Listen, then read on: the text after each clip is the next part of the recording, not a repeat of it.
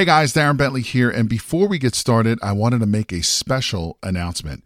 We have officially opened registration for the Private Money Conference, which is a three day live event where you will learn directly from Jay and his team how to raise thousands of dollars in private money to fund all of your real estate deals. Now, in today's changing market, more and more people are losing out to other investors because most of those investors have the cash to fund these deals. Did you know that you are missing out on 87% of the real estate deals out there because you don't have access to private money? Sadly, most real estate investors don't even know this is the reason why they continue to lose deal after deal. And with everything that's happening in the market today, you absolutely need every advantage available to you. And having access to unlimited amounts of private money is your big advantage. So to register for this live event, head over to jayconner.com forward slash event. Again, that is jayconner.com, J A Y C O N N E R.com forward slash event, where you will be able to lock in your seat for this live in person three day event, which takes place June 12th, 13th, and the 14th in beautiful North Carolina.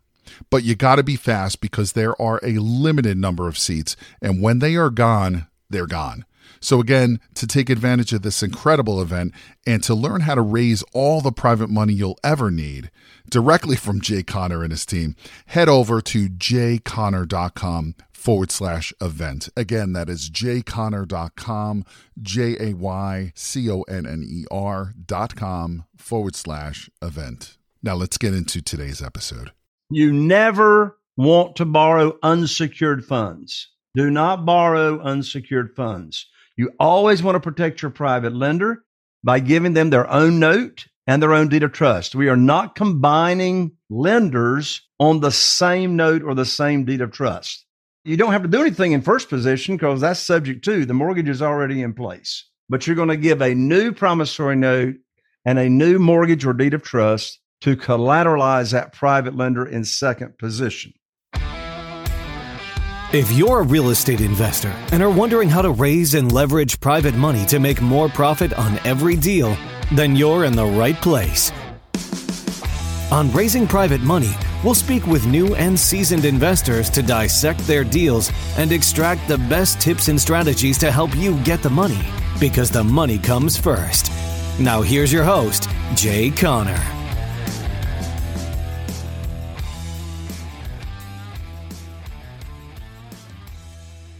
Let's dive into the topic how to use subject to strategy and private money combined to do your deals. So, for the benefit of you that were not on two weeks ago, I'm just going to take a quick couple of minutes and explain what I'm talking about. When would you do it? Why would you do it? What is it? What are the logistics of doing that kind of deal? This is going to be a quick five minutes at the most of making sure we're all on the same page and understanding what we're talking about here. What do I mean by subject to buying, subject to the existing note, and combining that strategy with private money? It's as simple as this. When a seller of a property is going to sell to you subject to, here's all that means. There's a lot of um, details that go along with it, but just to make sure we're all on the same page.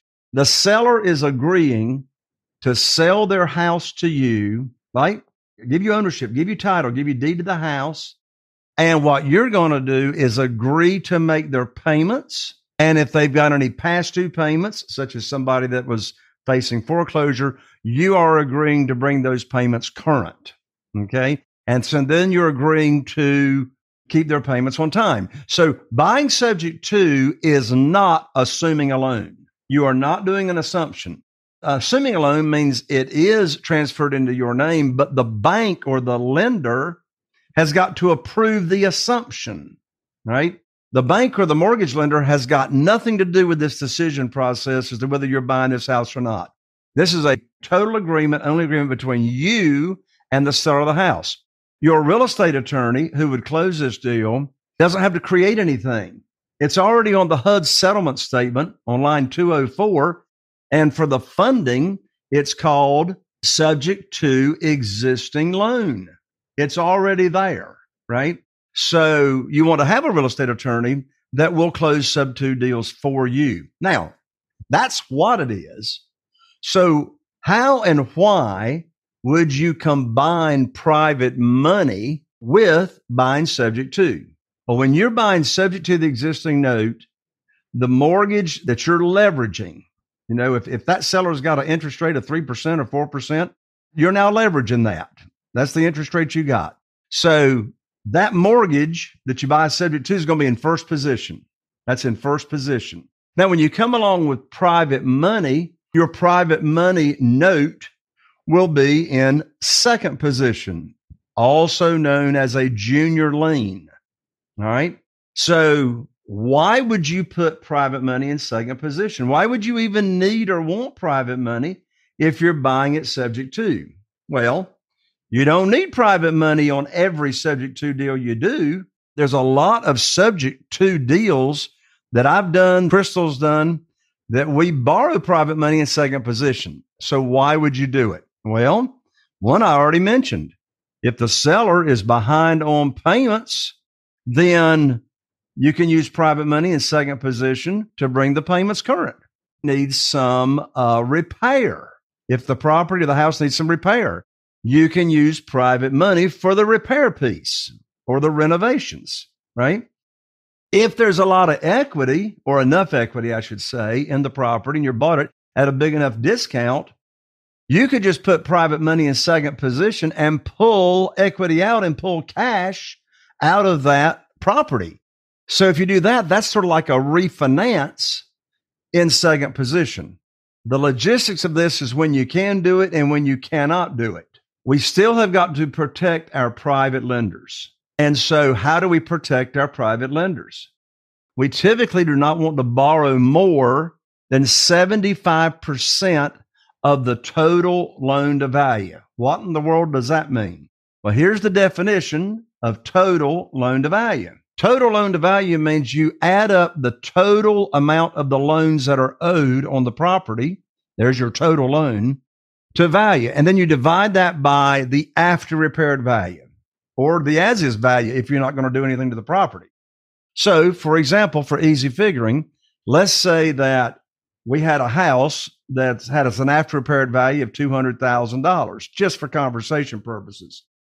And let's say the existing mortgage that you're buying subject to in first position is owed $100,000.